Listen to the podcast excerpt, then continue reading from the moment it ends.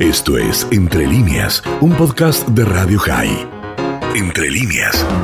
Nos vamos a encontrar con Sivan Gobrin. A ella la podés escuchar en Jutzpah Chilensis, y muchas veces hemos charlado sobre temas que hacen a Chile o a los chilenos en Israel. En este caso vamos a dialogar con ella por un tema que va a suceder, o que se supone sucederá en Chile, que es una votación para pedirle al presidente Piñera que presione a Israel para que Israel vacune a todos los palestinos.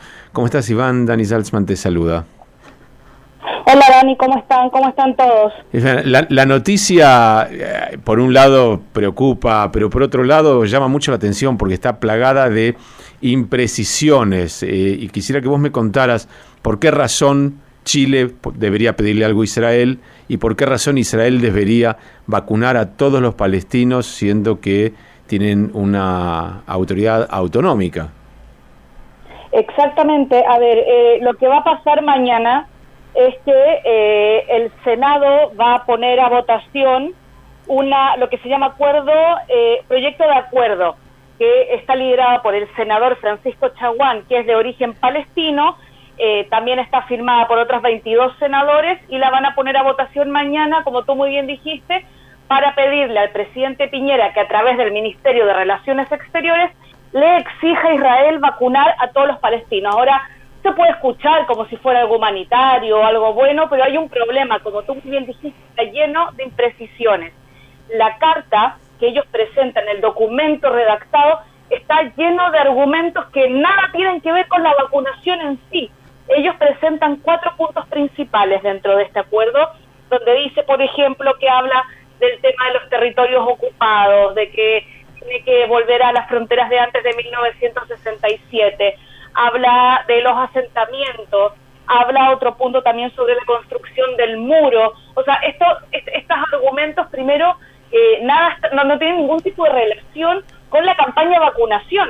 Hablan también y hacen mucho hincapié en la Convención de Ginebra, que dice que una potencia ocupante debe hacerse cargo de la salud del ocupado, pero en este caso no hablan y se olvidan totalmente de los acuerdos de Oslo, que en 1993 firman Israel y los palestinos, donde se le da autonomía sanitaria a los palestinos para hacerse cargo de su propio sistema de salud. O sea, eso está firmado hace rato, ya hace más de 25 años. En ningún minuto se le obliga a Israel. Israel legalmente no está obligado a hacerse cargo de la vacunación de los palestinos ni nada que tenga que ver con su salud, pero a pesar de eso, Israel durante toda la pandemia ha intercambiado conocimiento sanitario, ha enviado insumos médicos, ha vacunado a 100.000 trabajadores palestinos que tienen permiso para trabajar dentro del territorio israelí. Vacunó a la ministra de Salud palestina también. O sea, han pasado cosas, pero a los honorables senadores de Chile se les olvida que Israel sí ha hecho cosas y que legalmente no tiene la obligación de hacerlo. Entonces, esto es una iniciativa que va más allá. No es solamente el hecho de exigir que se vacune a los palestinos, sino que dentro de poco ellos mismos quieren legalizar el BDS en Chile y traer eso a colación y hacerlo ya presente en el país para dañar las relaciones diplomáticas que hay entre Israel y Chile, que son muy buenas. Uh-huh. Estaba pensando que por qué no le piden a Jordania que los vacune, en todo caso, porque hasta donde yo recuerdo era territorio jordano, ¿no? Hasta el 67. Es muy buena pregunta. Es que, no es primera vez que en el Senado chileno se presentan mociones o intenciones de votación para boicotear a Israel. O sea, esto es algo que nosotros como chilenos en Israel lo hemos visto constantemente y nos da mucha pena porque se les olvida que Israel a nosotros como chilenos, con nacionalidad chilena israelí, sí nos vacunó, ha vacunado extranjeros, Israel ha vacunado refugiados, cosa que Chile no ha hecho. De hecho, Chile dijo que no va a vacunar ni a turistas, ni extranjeros, ni a refugiados. Entonces, están pidiendo algo para afuera que ellos no hacen adentro. Entonces, esto es una animosidad, esto es meter odio constante, preparar terreno, hay mucho lobby por atrás y es algo que lamentablemente no es primera vez que lo vemos. Sí, se me ocurren, yo estoy tratando de colaborar, queda claro, Sivan, estoy pensando soluciones. Por ejemplo, preguntarle a la autoridad palestina qué ha hecho con el dinero que recibe de ayuda y por qué no compró vacunas. Excelente pregunta. O sea, ellos igual compraron compraron una tanda, digamos, de vacunas rusas y están recibiendo ayuda, pero ellos ni siquiera le han exigido a Israel, digamos, en general, que los vacune. O sea, no había una exigencia formal. Esto viene, digamos, de gente afuera y que no lo hemos visto solo en Chile. Yo he visto en varias partes, también creo que en Argentina hubo gente que estuvo diciendo, ¿por qué Israel no se hace cargo de las vacunas de los palestinos? Pero es muy fácil exigir sin entender los contextos geopolíticos, diplomáticos, los acuerdos que están firmados, quién tiene la responsabilidad de cuidar la salud y el servicio sanitario de los palestinos. O sea, es fácil opinar sin entender. Ahora, si los palestinos requieren ayuda, pueden tenerla también, pero no es obligación de Israel.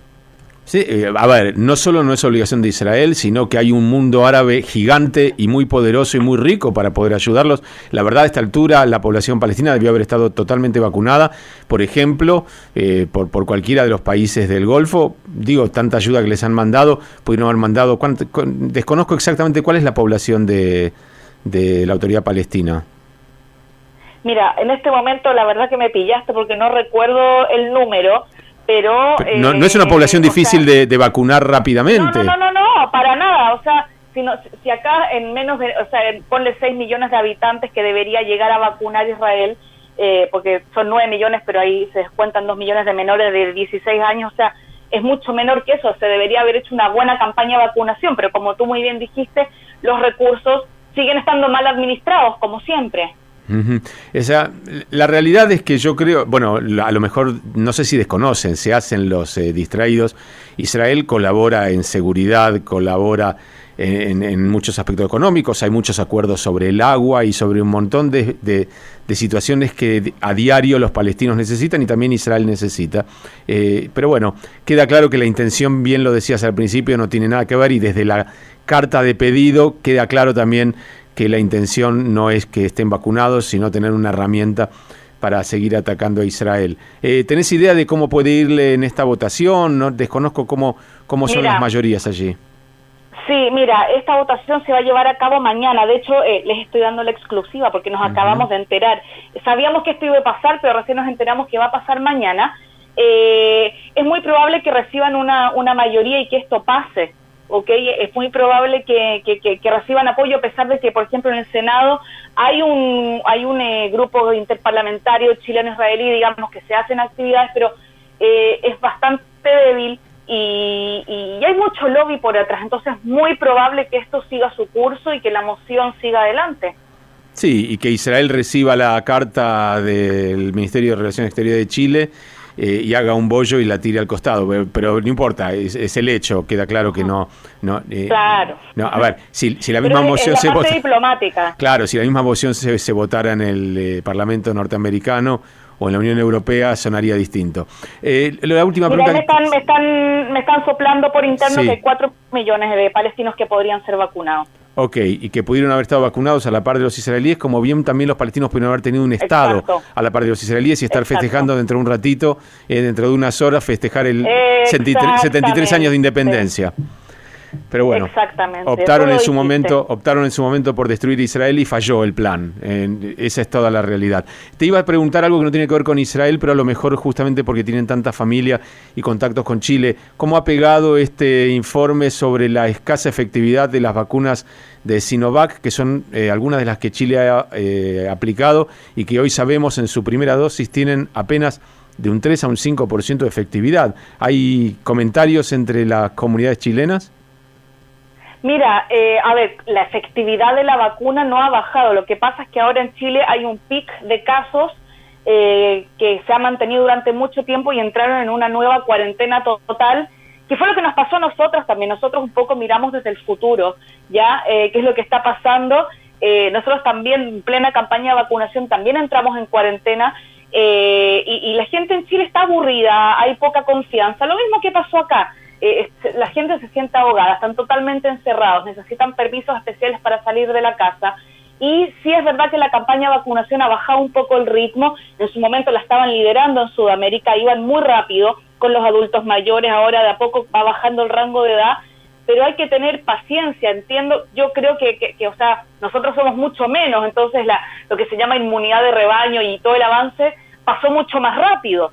Ahora yo creo que los chilenos tienen que tener paciencia también con esto e ir a vacunarse. Bueno, esperemos que eso vaya avanzando porque no hay otro camino. Les mandamos un abrazo grande y cuando sepamos algo más sobre esta votación y sobre sus efectos, volveremos a charlar. Le repetimos a la gente, pueden escuchar Jutzpah Chilensis, la gente puede hacerlo los domingos o encontrarlo ya en la página de radiohigh.com durante toda la semana, está allí. Te mandamos un abrazo grande. Excelente. Muchas gracias. Un abrazo para ustedes también. Que estén muy bien. Esto fue Entre Líneas, un podcast de Radio Jai. Puedes seguir escuchando y compartiendo nuestro contenido en Spotify, nuestro portal radiohigh.com y nuestras redes sociales. Hasta la próxima.